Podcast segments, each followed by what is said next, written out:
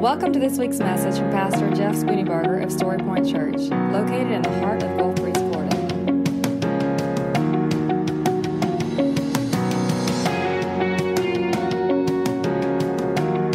And now, here's Pastor Jeff Spooneybarger with this week's message from Story Point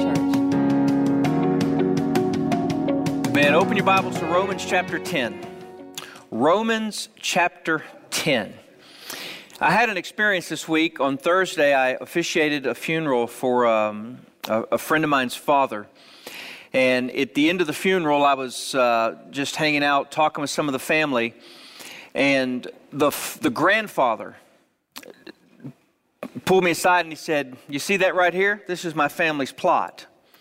He said, You know, there's a little bit of concern when I did this but uh, that one right there is my wife. She died several years ago. And that there, the name is mine. And my, my family's given me grief because I went ahead and put my name on and my birth date, and the only thing left to fill out is my death date. He said, uh, Is that strange? I said, No, actually, I think it's very sobering, and I think it's probably a good thing for all of us to do. I had, in fact, already noticed that and was pondering the meaning of that. And what so, so uh, noticeably struck me was the fact that there was a recognition that he had been born and now he was waiting to die. Not just waiting to die, but there was a recognition that he was going to die. And to me, that brings about the need to recognize the urgency of life. I had the strange thought, in, in, kind of in that same, my, my brain thinks about these things and they just kind of go down the rabbit hole and they keep going and going and going. But I thought to myself, what if we actually had a contract with God that was a year contract? I mean, what if we signed a contract on January 1st and God said, okay, you have 365 days. And on January 1st of the next year, we'd have to renew that contract and in the business world, that contract would be, would be renewed based on whether or not you performed the duties of the contract, wouldn't it? Aren't we glad God doesn't do that to us? Aren't we glad that God doesn't say, I'm going to decide whether or not to give you another breath in 2022 based on what you did with your breath in 2021? I'm glad that God doesn't work that way. And the reality is, none of us have even one more breath. The next breath you take might be your last. Why is that important? Because the Bible tells us that we're to make the most of every opportunity, knowing that the days are evil. In other words, the, the, the, minutes that we have, the seconds that we have, each breath that we have is a gift from God. And my question to you is a very direct question What are you going to do with your breath? The smart aleck in me is, I'm going to knock people over with it. It's so bad. What are you going to do with your breath? Why do you have breath? Why is your heart still beating? You know, if you ask somebody, what's the most important accomplishment you could have in your life, their answers will range from one extreme to another. Some who are not spiritually minded will probably say, My goal is to have the most toys. My goal is to have the most fun. That's the hedonistic view of it. Some might say, My goal is to be a good person. That's the humanist view of it. Some might say, My goal is just to make a difference. Okay, how do you want to make a difference? I don't know. I just want to make a mark. Okay, how do you want to make a mark? I don't know. I just want to. Can I tell you that there's one goal that is greater than any other goal ever given to you and to me? It is the one thing that God has given to us as the most important thing, and that is to reconcile men and women to God. The Bible tells us in 2 Corinthians 5, it says this it says, We have been reconciled to God. And because of that, He has given us the ministry of reconciliation, that, that God were, would call others to Himself. And we are therefore Christ's ambassadors, as though God were making His own appeal through our own lips. Wow! Isn't that awesome? When's the last time you reconciled someone to God? When's the last time you thought about reconciling someone to God? When's the last time you laid your head at bed at night and said, This day was all for me and nothing for God? You know, the danger in this message is that we might think that the, the goal is actually a means to an end. Or, excuse me, that, that, that, the, that the goal of sharing the gospel is actually the end. That's not the end, it's just a means to the end. The means to the end, the gospel that we share, is for an end, not of people being saved, but that the name of Jesus is glorified. God's ultimate purpose in sending his son, son into the world was that the Son would glorify the Father. The way the Son glorified the Father was to draw people to himself. See, sometimes we make people the goal, but people is not the goal, God is the goal. We share our faith not because we want to see people saved. Yes, we want to see them saved, but we share our faith because it's what brings God the most glory. When you tell God's story, the ears of God the Father perk up. Say, That's my boy. That's my girl. Yes, I got to be honest. I, am not. I'm not real big on uh, uh, uh, uh, people. Um, I say I'm not big. That didn't sound right. When people say, "Man, that was a good job," to me. I mean, it's great. I love it. I, I, it encourages me. But you know what I like to hear more than anything else? I like to be walking by a conversation and hear them saying it to someone else. You know what I'm talking about? When somebody's bragging on you to somebody else, does that make you feel better? It does, doesn't it? Why? Because it's this, I mean, if they tell you what a good job you did, that's cool. But when they tell somebody else what a good job you did, that's like they are super impressed, right? What do you think happens to the heart of God when his children are saying, I've got to tell you about my father? Let me tell you what my God has done for me. Let me tell you about how worthy my father is. And I really, really, really want you to know him. See, what needs to happen in our hearts is an urgency. We need to have something that rises up inside of us that says, You have one purpose. You have one mission. That mission is to make the Father known. That's what brings him the most glory. Your greatest worship you could ever give God is not what you sing, it's what you say about Jesus. That's the greatest act of worship you could ever possibly give to God. The heavens declare his praises. How much more should his children declare his praises? So at this point, I'm thinking to myself, I wonder if people are moved to the point of wanting to just do something, but see, that's not really the right response. I know that I could emotionally get you to feel excited about sharing the gospel, but the problem with that is if you feel like it and it's an emotional response, then you're probably not going to do it very long. Because we've all done that, right? We've left church at some point, or we left a service, or we left a YouTube, whatever, and we're like, yes, yes, yes. We, as soon as we step out, we're like, what was I doing again? How many of you, anybody besides me? I do that when I go into a room in the house. Like, I will leave one room, and in a matter of 10 steps, I'll go, so what, what, what was I doing again? You ever done that? They say it's old age, but I think it's just absent minded because of.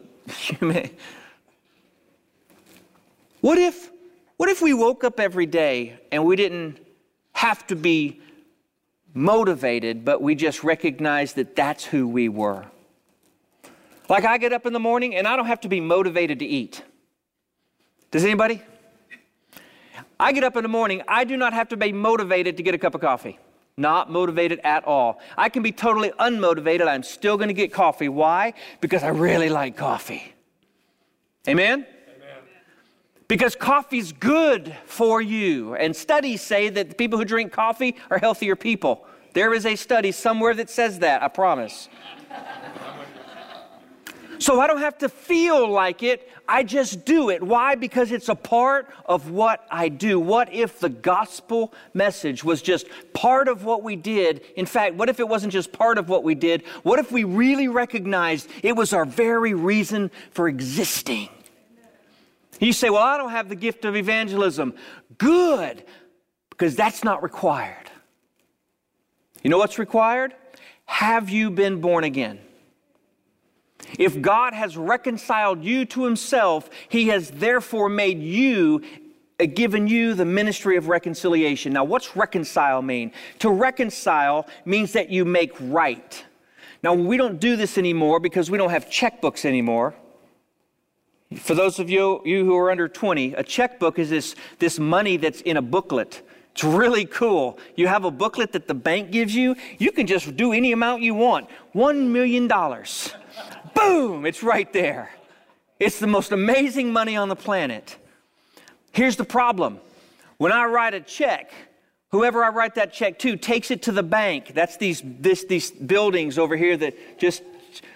And when they go to the bank, they say, This has been promised to me. And the bank says, Okay, let me check the balance to see if they can pay the debt that they owe. They go to the, my, my account, they say, He doesn't have enough funds to cover it. Which at that point, I've written a bad check to reconcile the account means to make the account right, to make the numbers work, to, to means that what I've promised is what is given. And then I'm cor- making sure that what has been done is accurate and correct. That's to reconcile. God has been in the business of reconciling the world to himself since day one. Why? Because Adam, since day a few, decided to rebel against God and he thought he could do it all on his own. And Eve, of course, was in the same position. And since that moment, God has been chasing after mankind to reconcile them unto himself. And everyone that he reconciles, he takes and he says, You were made to look like me, but you don't any longer look like me in a lot of ways. So I'm going to take away the stuff that looks like you, and I'm going to rebuild you to look like me. That's what's called sanctification. And then in, at, at some future time, you are going to be complete and you are going to be perfect. You are going to be glorified. That's glorification. And one day I'm going to bring you to be with me, and all of this mess that you deal with on the earth is going to be gone. And it'll be you and me in the relationship that we were made to have in the very first place. You know, I wish I had time to tell you all of the stories. I get so excited about stories. I just, I love stories. I think stories are the greatest ever. And the best stories ever are the stories of people who have been reconciled to God and their life is different, not perfect, not sinless, not, not without cracks and crevices, but it's the ones who have scars and they're like, let me show you my scar. Because you know what? Scars speak a whole lot more powerfully than trophies. You want to show me your trophies or your scars? Show me your scars. Because everybody gets a trophy. Scars, that means you went through something and you lived. You were a victor. You persevered. It didn't kill you. One particular story I read this week was a, of a person who was abused in every possible way, a person whose life was meaningless, a person who literally was just used and there was no reason to exist. And a friend at work said, Hey, will you go to church with me? By this time, this person's life had been just brutalized. No human being should have been forced to endure what they have endured. It is a shame. It, is, it, it breaks my heart to know that this kind of stuff could happen to anybody. And yet, one day at work, a woman said to my friend, Hey, would you go to church with me? And the response was,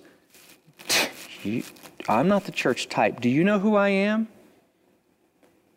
You, your, your church doesn't do people like me. And over the period of the next several weeks or whatever, the invitation continued. And at one weak moment, this person said, Okay, fine. I'll go to your stupid church. I don't know if they said stupid church, but that's probably what they're thinking. They went to this church, and what they found was a collection of bruised and broken people who had been saved by the grace of Jesus Christ. And their love was the first time that my friend had ever experienced real love. And over the course of weeks, my friend trusted in Jesus Christ, heard the message of the gospel, not for the first time, but for the first time, there was belief. And today, my friend is, is stealing people from the pit of hell for the name of Jesus.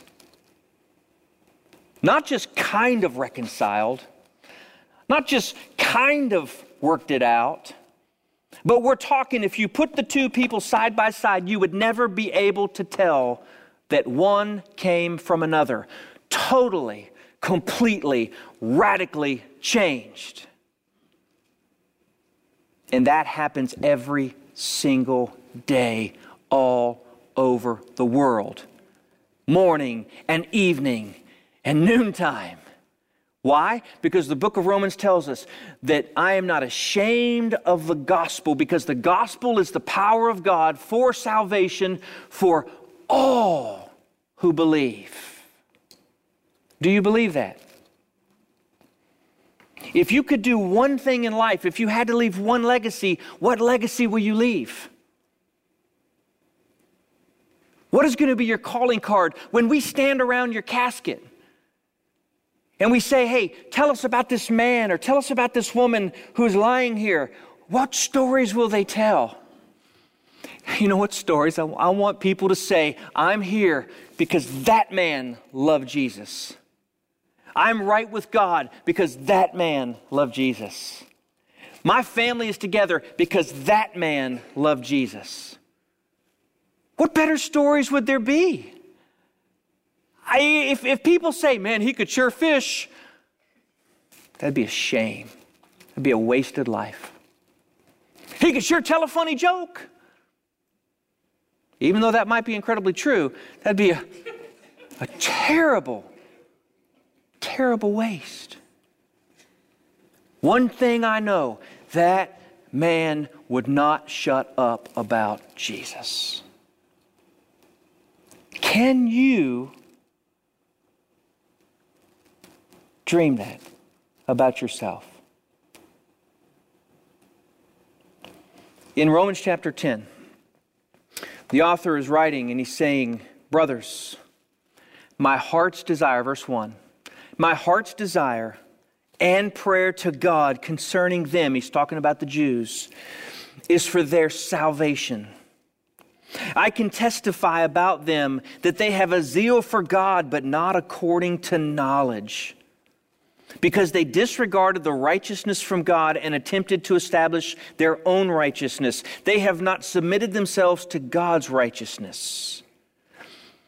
What the author is saying here is this He's saying, My heart's desire, the urgency of my soul, is that for these people who have a zeal for God, but they don't know God, they're walking in darkness. And because they don't know God, they've tried to create a, a, a, way for them to have meaning and purpose in life. They've tried to find themselves a, a way to God by just rationalizing or reasoning in a way. And, and, and his heart was broken because the way to God was so simple. He says, For Moses writes about the righteousness that is from the law the one who does these things will live by them. That is a hard way to live. What is the law? The law is a schoolmaster. The law tells us of the holiness of God. What the law does is remind us that God is perfect and we are not. And so, all throughout the Old Testament, the law is a, is a, is a herald of how separated we are from God. Because even when we fulfill the law, we can't fully fulfill the law. Even when we offer sacrifices, the blood of bulls and goats is not enough to forgive us of our sin. Because we are so far away from the holiness of God that nothing we do can make us right. Nothing we do will reconcile us to Himself. And so the whole story here is this that God has been about the work of reconciling the world to himself, but that work is not a work of actions as much as it is a work of faith. By grace that you are saved through faith, not of works. All of the works you do are either dead works, which means they're just works apart from faith, and they literally accomplish nothing. Absolutely nothing. I don't know if you've ever changed the part in a car that you thought was going to fix the car, only to spend a lot of money and a lot of time, and then the car still won't start. You ever done that? That's like a dead work. All the effort, all the money, all the broken and bloody knuckles, and it still doesn't work. That's what dead works are all about.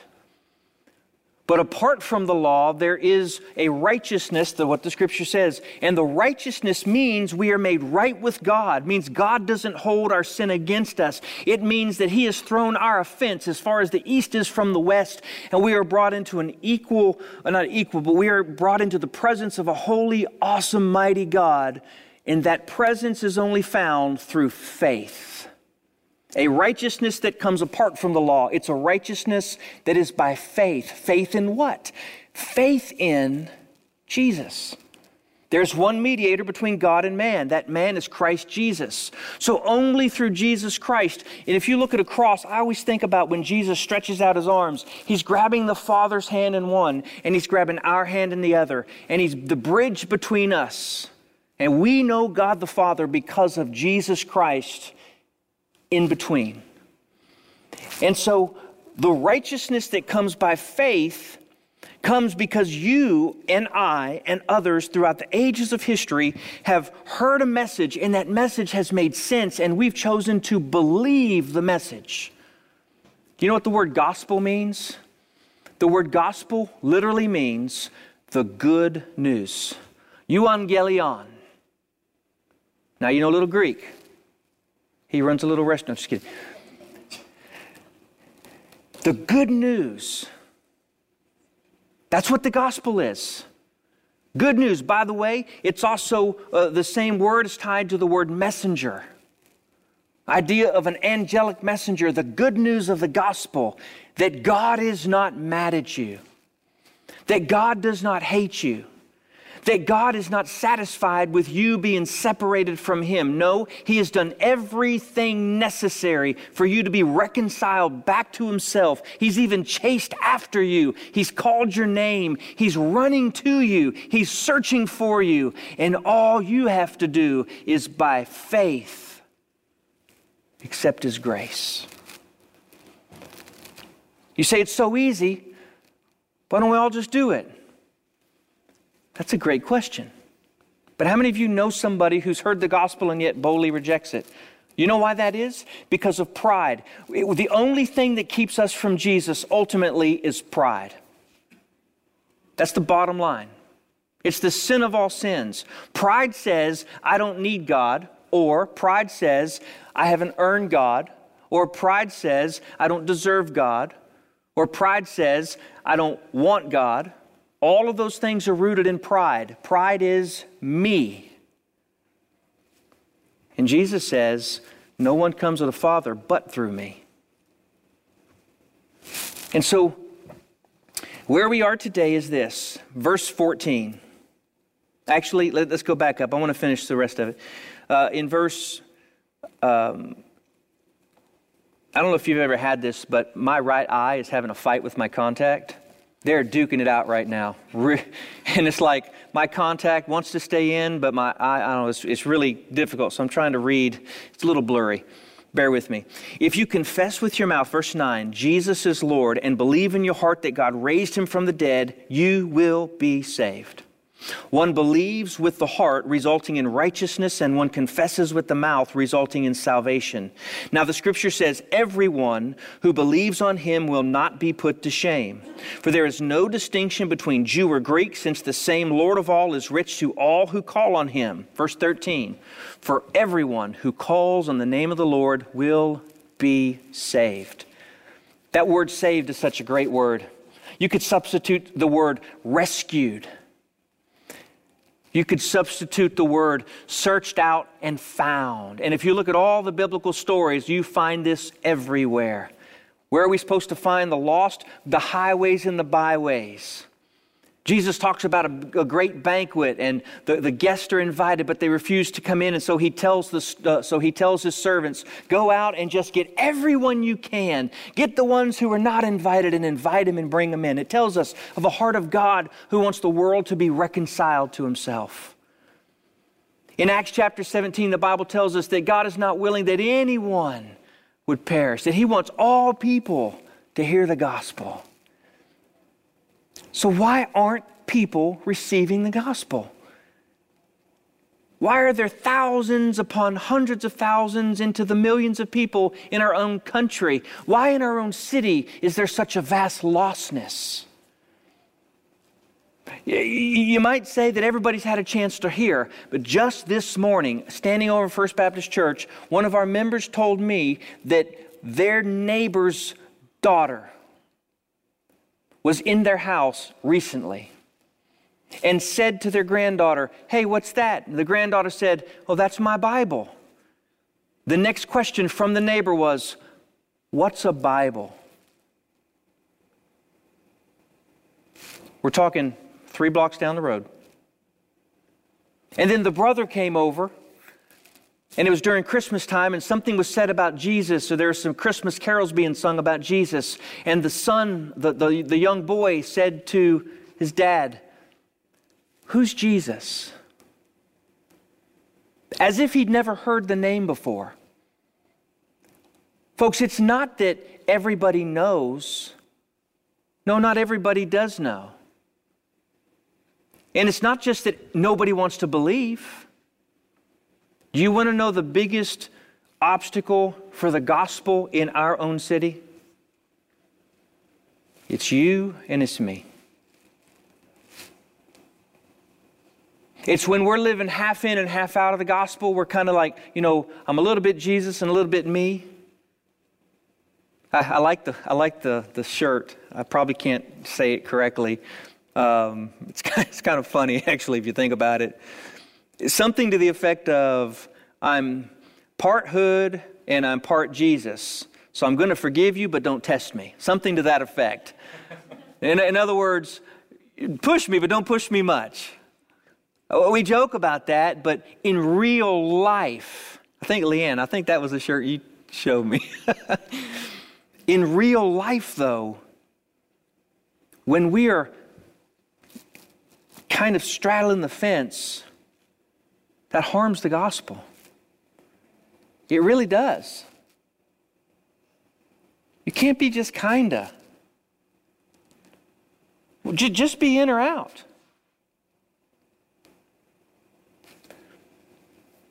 But you know what's even more than that? It's those of us who worship every Sunday. It's those of us who say Jesus is Lord. It's those of us who do read our Bibles and we do pray, and yet on a daily basis, we won't open our mouths. Listen to what the scripture tells us. Verse 14. But how can they call on him who have not believed, they have not believed in? And how can they believe without hearing about him? And how can they hear without a preacher? And how can they preach unless they are sent? As it is written, how beautiful are the feet of those who bring good news. But all did not obey the gospel. For Isaiah says, Lord, who has believed our message? So faith comes from what is heard, and what is heard comes through the message about Christ. We've heard it before faith comes by hearing, and hearing by the Word of God. I submit to you that the biggest obstacle of the gospel in our own city is not that people just refuse to believe, it's that we are not telling the story. That's the biggest, in my opinion, the biggest hindrance to the gospel. What if we change that? So, um, I've, I've mentioned it before, and I want to I wanna jump into it now. I've, I've laid briefly, very quickly, a theological foundation of why. Now, let me give you the how. And I got to be honest with you, this is going to be like opening a fire hose, and it's impossible. But what if we shot to see, shot, what if our goal was to see a thousand people come to faith in Christ by January 1st, 2022. First off, have you ever seen a thousand people come to faith in Christ in your entire lifetime? Has any church you've ever been a part of seen a thousand people come to faith in Christ in their entire lifetime? The average church has a negative number of new believers each year. What, let me say that differently. The average church is not growing, and it's not just plateau, but it's actually declining because less people are trusting Christ than the number of people dying. If you looked at the actual reported numbers, well over a half of the churches, well over a half of the churches did not see one single person come to faith in Jesus Christ this whole last year. That's a fact, Jack. How, can we be a church and that be the case? You say, Well, I'm not, I, I, can't make anybody trust Jesus. You're absolutely right, and I'm glad you brought that point up because that is absolutely true. We have no control over whether or not somebody believes the message. Our part is to tell the message. See, there's no fault if somebody doesn't believe, but there is fault if we are derelict in our responsibility. You say, but, but that's somebody else's job. That's not my job. Uh, but, but what about what the Bible says? We are therefore Christ's ambassadors. His call to the disciples come follow me, and I will make you fishers of men. This whole week, I've had this story in the background of my heart, and I've, I, have just been processing it. And it's the idea of, or it's the story where Jesus um, goes out and he sees the fishermen, and they're, they're actually back on the shore washing their nets. And they've got nothing in the coolers. Now, if you're a fisherman, you understand that you can go a couple times and not catch anything, but if you go more than a couple times, it really gets ang- uh, irritating. I mean, the reason you fish is to catch fish right? Those people who say, I just, I just want to fish for fun. no, you're fishing for fish, right? Maybe they're holier than I, but me, I, no, I want to catch fish every single time. I am never truly satisfied just going to fish. Oh, I just want to throw a hook in the water. No, I want to catch a fish. The disciples were back on the shore. They were cleaning their nets, and Jesus, so uh, how'd y'all do? if they were typical fishermen, they were cussing at this point. Like, oh, I can't believe it, man. We tried, we tried the MirrOlure, we tried the special sauce, we tried, oh, we tried changing tackle, we tried everything. Now they, of course, were using nets, but they were going, man, we just, we're just trying everything. Nothing. Throw out on the other side. We've been fishing all night. He wants to go back again. But you want to catch fish? Throw it on the other side. Okay. Caught so many fish 253 to be exact. It was breaking the nets. They're like, whoa, call another boat. And Peter jumps in the water, swims back. I know who you are. And this story is, is and, and, I've kind of conflated some of the stories together, but th- this, this whole idea that we can fish all day long and catch nothing, and Jesus can say, I know where the fish are. If you'll just do what I say, I, I, you can catch fish. I believe that a thousand souls is possible. And even if it's not, I believe it's worth a try. You say, well, how can you put a number on souls? I mean, isn't that kind of presumptuous? Well, I would say not as long as you recognize that that's just a goal. And it's not like we're checking them off and once we get 100, we're done. And it's not like if we don't get 100, we go, oh, we failed. Sell the building. But you know, what if it just says that we have an urgency and a hunger to see people saved? To see people reconciled to God? What if it's something that causes us to get up in the morning and go, you know what? I made a commitment. I'm going to do this thing. What if it was just to keep our flesh engaged with our spirit? So that when we wake up in the morning, we go, you know what? I've been given one more year to live, maybe. But if I'm on a one year contract, I've got till January 1st. I'm going to make the most of every opportunity because the days are evil. I actually did something. Um, it's pretty cool. I found this site that you can punch in your goal, and it'll tell you every single day what, what's left. So as of right now, or actually, I'll, I'll have to refresh it because this was like an hour ago. Now, it's close enough. So as of now, to get to 2022, January 1st, 2022, uh, we have 10 months to go, which is 47 weeks, which is 327 days, which is 700 or 7,856 hours, which is 471,391 minutes, which is 28,283,485 seconds, 84 seconds, 83 seconds. I won't do that all day. But do you see the point? When you break it down like that, you go, man, time is short. Today there's going to be a game. Did he get in, by the way? Do you know? You don't know yet?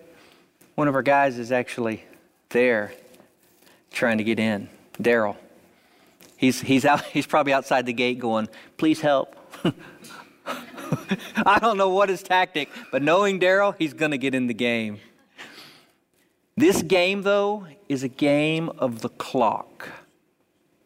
Does anybody know football? Football is a game of the clock, isn't it? You win and lose based on how you manage the clock. What if we managed our clock and said, Lord, we want to see a thousand souls for Jesus? Here's how we're going to do it. Ready? Opening the fire hydrant. Just, just, I know this is probably more than we can all comprehend. I can't even comprehend it. In fact, I wonder if it's even crazy enough to try, but we're going to try it. Here's the plan. Here's, the, here's our A game. Here's the first line of attack. Here's what we're going to do, right? I'm asking for 100 people to say, I commit starting this day to share the gospel with one person a day until 2022. One person. That means in one month, I will have shared the gospel, me personally, with 30 people. And out of those 30 people, one of them very likely is going to come to know Jesus. This was actually Kelly Blyler's idea. I thought it was brilliant.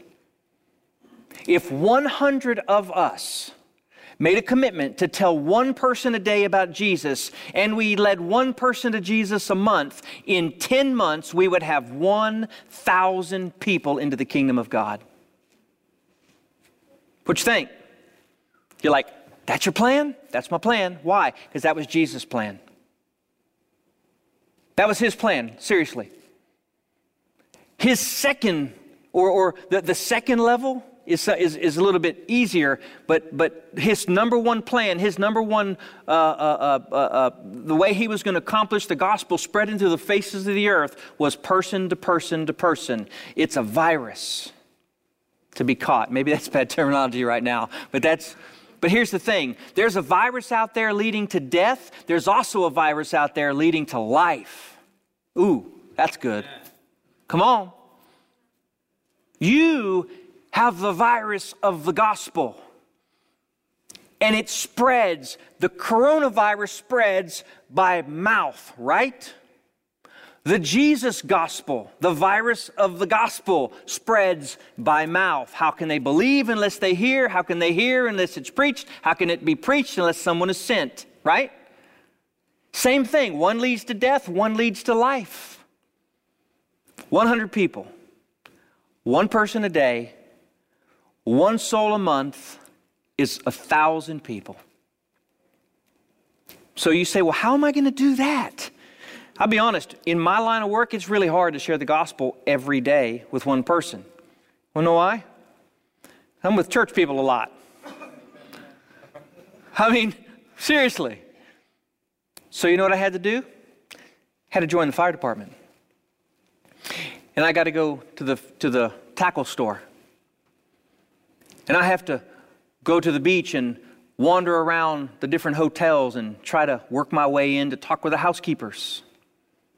If you know the story, that, that's, the, that's the reason behind that. That's why we wanted to start a ministry at the hotels for the housekeepers, because it's a way that we can share the gospel. I have to insert myself in positions and places to be around lost people. Guess what? Most of you are already there. I envy your opportunity. I envy it.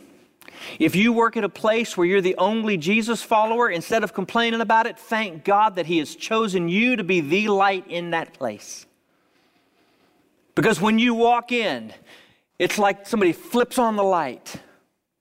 And let me tell you, they are seeing your life. They're seeing it. And the way you live might be the only Jesus or the only Bible that they ever read.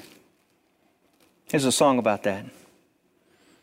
And so, how are you going to do this? Well, you start out with what you have, your own circle of influence. We're going to get into the details of this another time. This is the general, okay? But you're going to start thinking strategically every single day when you wake up in the morning how can today I share the gospel with one person? I know that today I've got to go to the doctor. I've got to go have my, my blood pressure and do my annual checkup. So you're thinking to yourself, when I get to the doctor, there's going to be a nurse, there's going to be a receptionist, there's going to be people in the waiting room, there might even be a doctor that shows up. Somewhere in that place today, I'm going to try to have a conversation about Jesus. Here's the best part you really don't even have to start the conversation if you'll pray about it. Dead serious. If you say, Lord, I need, I want to tell somebody, would you give me the opportunity? God's going to say, nah, I just, I just don't think I want to use you today. No, God's going to go, you darn skippy, I'm going to give you, uh, maybe he wouldn't say that, but he, He's going to say, Yeah, of course I'm going to open up a conversation. I had a, I had a conversation a couple of weeks ago with a friend of mine about the gospel. And, I, and I've been trying to figure out how, how do we start this? And the, the, clock was ticking. And so I literally just prayed that morning, Lord, I, I, I'm, I've been stuck so far. I need you to open the gospel conversation.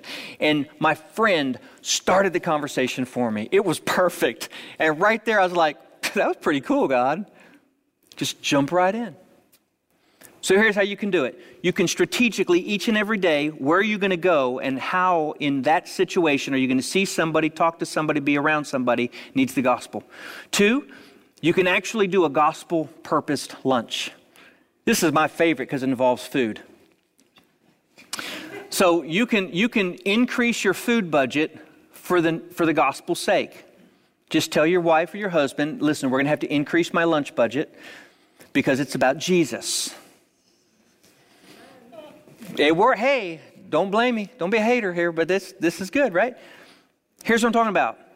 You talk to a friend. Maybe it's somebody from college that's back in town. Maybe it's somebody that you're friends with on Facebook. Hey, can I take you to lunch today? I'll buy your lunch.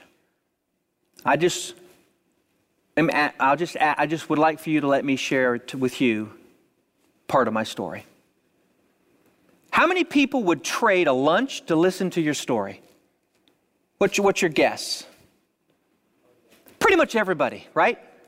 And it's not like it's a strange thing because you've said on the beginning of the, the, the, lunch, before you ever went to lunch, you said, Hey, I will buy your lunch if you'll let me share with you my story. And then while you're at lunch, say, Well, I promised I'd buy you lunch. Can I share my story now? Here's what God has done in my life. Here's how I came to know Jesus. Have you met him as well? How cool is that? Or at the end of the day, you go, man, I wasn't around anybody. I was, I was uh, today I was, I was in prayer and fasting in a closet all day long. was around nobody but God. I know what I'll do. Dear Facebook friends, I just wanted to tell you that when I was 15, I came to know Christ. Blah blah blah blah blah blah blah. That's pretty easy, ain't it? By the way, I'd save those for the times that you actually didn't have to. You don't want to use those too much. Actually, use it as much as you want. See, the goal is not to count, the goal is just to be faithful in telling the story, right? You've got neighbors. Hey, you want to come over for uh, barbecue tomorrow? Awesome. While you're sitting around barbecue, say, Have I ever told you the most important thing in my life? I mean, we've been neighbors for like 12 years. Have I ever, have I ever told you what's, what's important to me? See, all of these opportunities that you have, one person every day by 2022, that's a thousand people, folks, plus. So that's our first line of defense. Here's what I want you to do. If you will commit to being a one of the 100, I want you to go to Facebook. I want you to go to the search bar and type in 1,000 souls, O N E T H O U S A N D S O U L S. Don't do the number, you have to type it out. That is a page that I set up for us to have a chance to share our stories. It's a private group. Only those who are asked to be in it will be invited into it. By getting into the group, you're saying, I want to be one of the 100. You're not saying that you're going to be legalistic. Matter of fact, don't do that. Please don't do that. I'm such a loser. I went two days without talking about. No, don't do that. That's not the. You totally missed the point.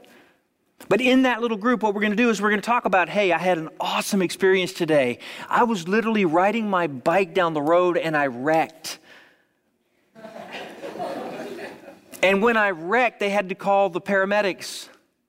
And when the paramedics got there, they asked me, Why are you smiling? You have a broken femur. And I said to them, I'm smiling because I know that God is present and I know that He's good. In fact, when I was 12, I trusted Christ into my life, and my life has never been the same. I've had hope. Boom! That's a story, right? Or it could be this man, today I totally blew it. I knew God was telling me to share the gospel with the lady who was frying the chicken at Kentucky Fried Chicken. And I, and I, I, I just, I was so enthralled by the chicken that I chose not to do it. And I sat and I was guilty. And man, I just totally blew it. You think that's ever going to happen? I could tell you a thousand stories. That's number one. That's our first line of defense. Here's the next level, okay? The next level is invite people to come worship with you. The person I talked about earlier, her faith in Christ began because she was hanging out with God's people who would love like Jesus. Invite somebody. And if you invite them once and they say no, invite them again. Because you just never know that you might give them the invitation at just the right time when they're searching for hope. But here's the caveat if we're going to start inviting people to come worship with us, we need to be a place where people can come worship with us and come in not all fixed up and perfect. All right? We need to be okay if people come in who don't look perfect. Whatever that means to you.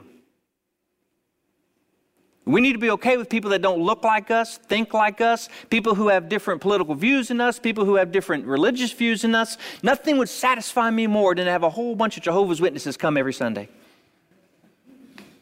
Or a whole, whole bunch of Muslims. Why?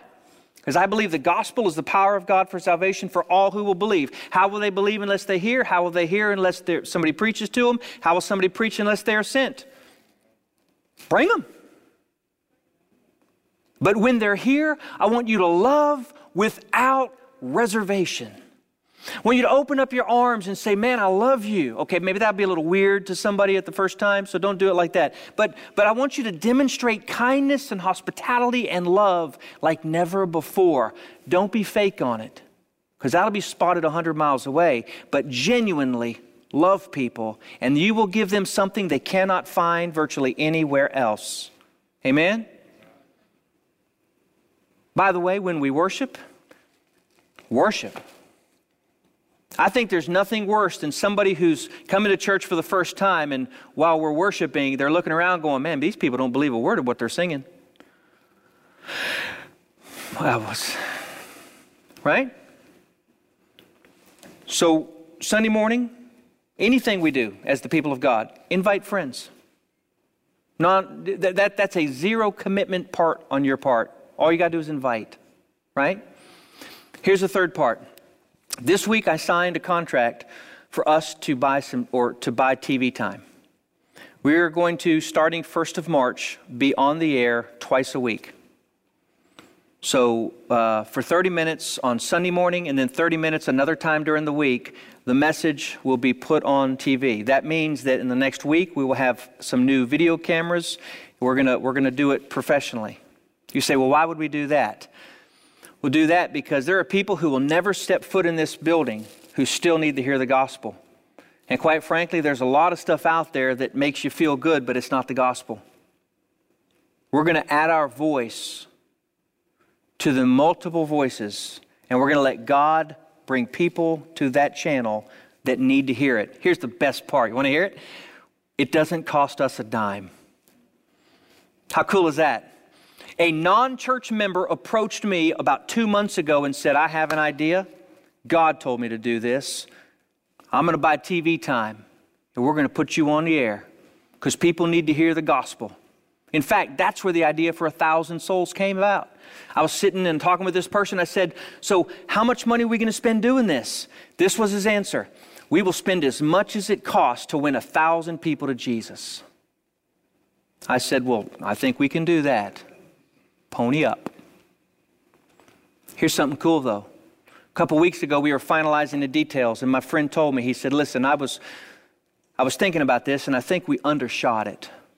I said, Really? What do you mean? He goes, What if a thousand's too small of a number? What if God is looking for more like two million? I said, What's impossible with God or with man is totally possible with God. So that's our third, right? 100 souls telling, or 100 people telling one person a day. We're going to invite people here to be a part of what God is doing. The third thing is we're going to be on the air. That's, that's casting a wider net right? And the fourth thing is a really fun one. We're going to do some events that are specifically geared towards introducing people to the people of God and to the gospel. We're starting with a dental bus. Right outside of this building on March 8th, we have a bus that will be here from Central Florida. That bus is a completely mobile dental unit, has two complete dental unit setups in there. We went from a few weeks ago from having one dentist to now having four and a half days worth of dentists and, and associates, hygienists, and everything. We've got everything we need for 72 people to be alleviated from the pain that is caused by dental work that needs to be done. 72. Here's the best part some of them are in this room. God is going to provide for some of our own people dental work through this. That's good, ain't it? If you've ever had a toothache, you'll know that's real good. Here's the cool part 72 people, they're going to get dental work done, but they're also going to have an opportunity to hear the greatest story ever told. They're going to hear the gospel. We're not going to make them trust Christ in order to get dental work. That's not the way it works. Although, if you're really strategic, you would have a, the dentist with the shot and you'd have the saw out. So, if you died tonight, that's, that's probably a little on the manipulative side. We're not going to do that. But what we are going to do is hey, we want to we wanna help you along the way. Can I tell you about Jesus? 72 people. That's over $30,000 worth of dental work at a small number, right? It's probably more like 50,000. So what you need, what we need is for you to take 4-hour shifts. Here's what we have about seven people a day for those four and a half days that we need people to help.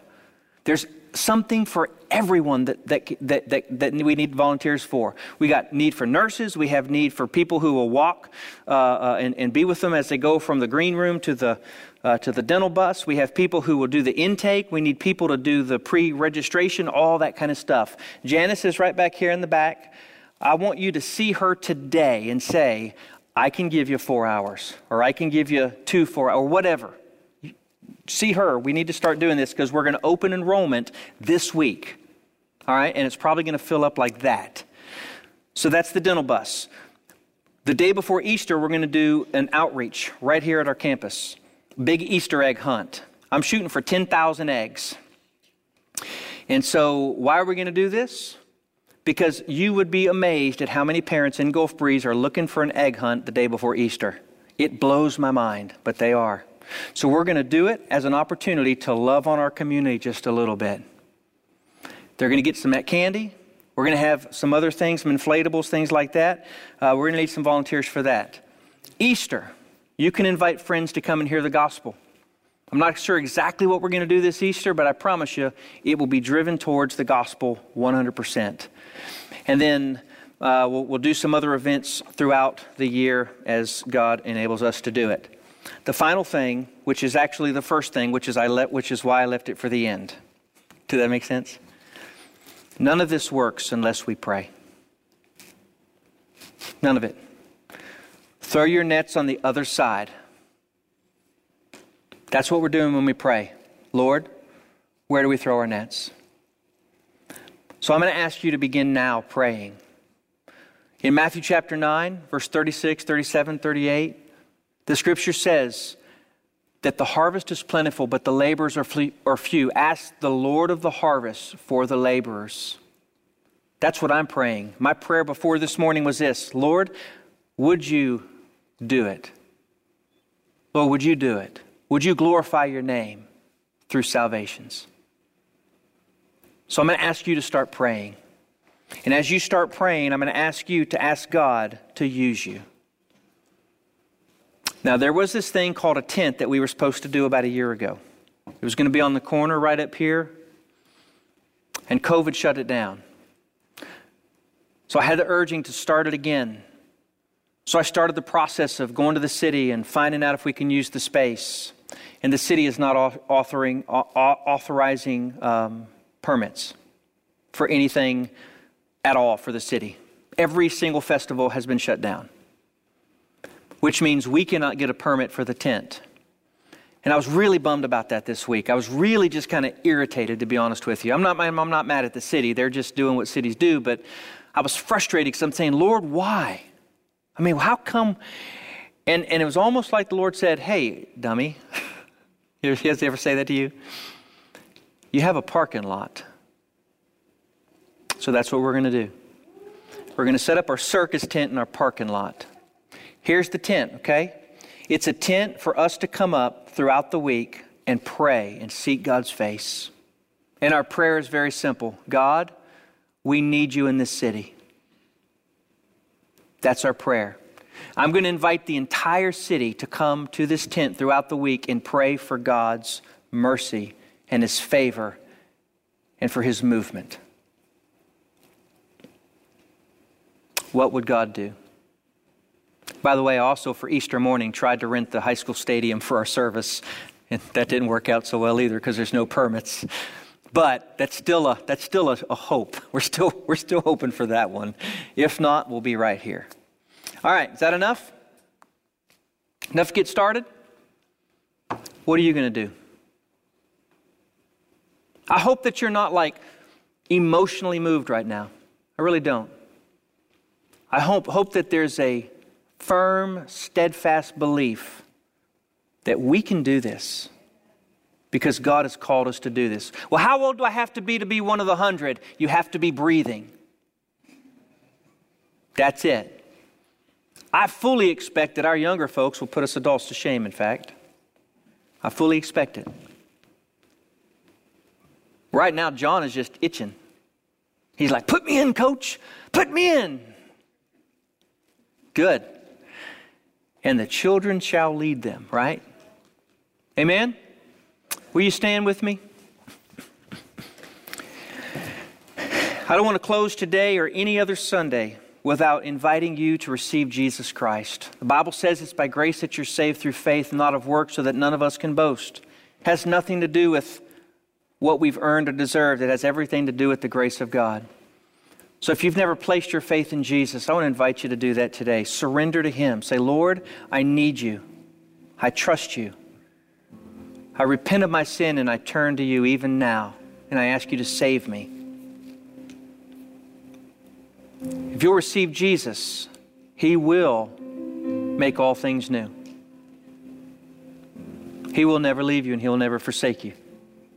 Because that's what a father is like. This morning, if God is stirring in your heart, I'm just going to ask you to deal with that right now, where you are. I'm going to ask you to commit to Him whatever it is He's asking of you. I'm so excited I'm going to explode. But tomorrow is going to be Monday. And it's where the rubber meets the road. So I need you help me stay encouraged. And you need each other to stay encouraged. Father, uh, what is impossible with man is possible with God. We, we're asking for the ridiculous, but such a small drop compared to the number of people who are separated from you now. Oh God, that we would never be satisfied with just a thousand, but it's a start. Lord, I pray that you would mold us and shape us into the men and women that you have created us to be. Father, I pray that you would unify our hearts. At this point, God, the enemy will try to come in and divide and try to try to make feelings that are hurt and do all kinds of stuff to disrupt what you are doing. But Father, we pray against that. And we declare that Jesus Christ is Lord of all. Everything that is made was made by him and through him and for him, and in him all things are held together. And so that is the one in whom we trust right now. Jesus is the name that is on our lips. Father, have your way. Have your way.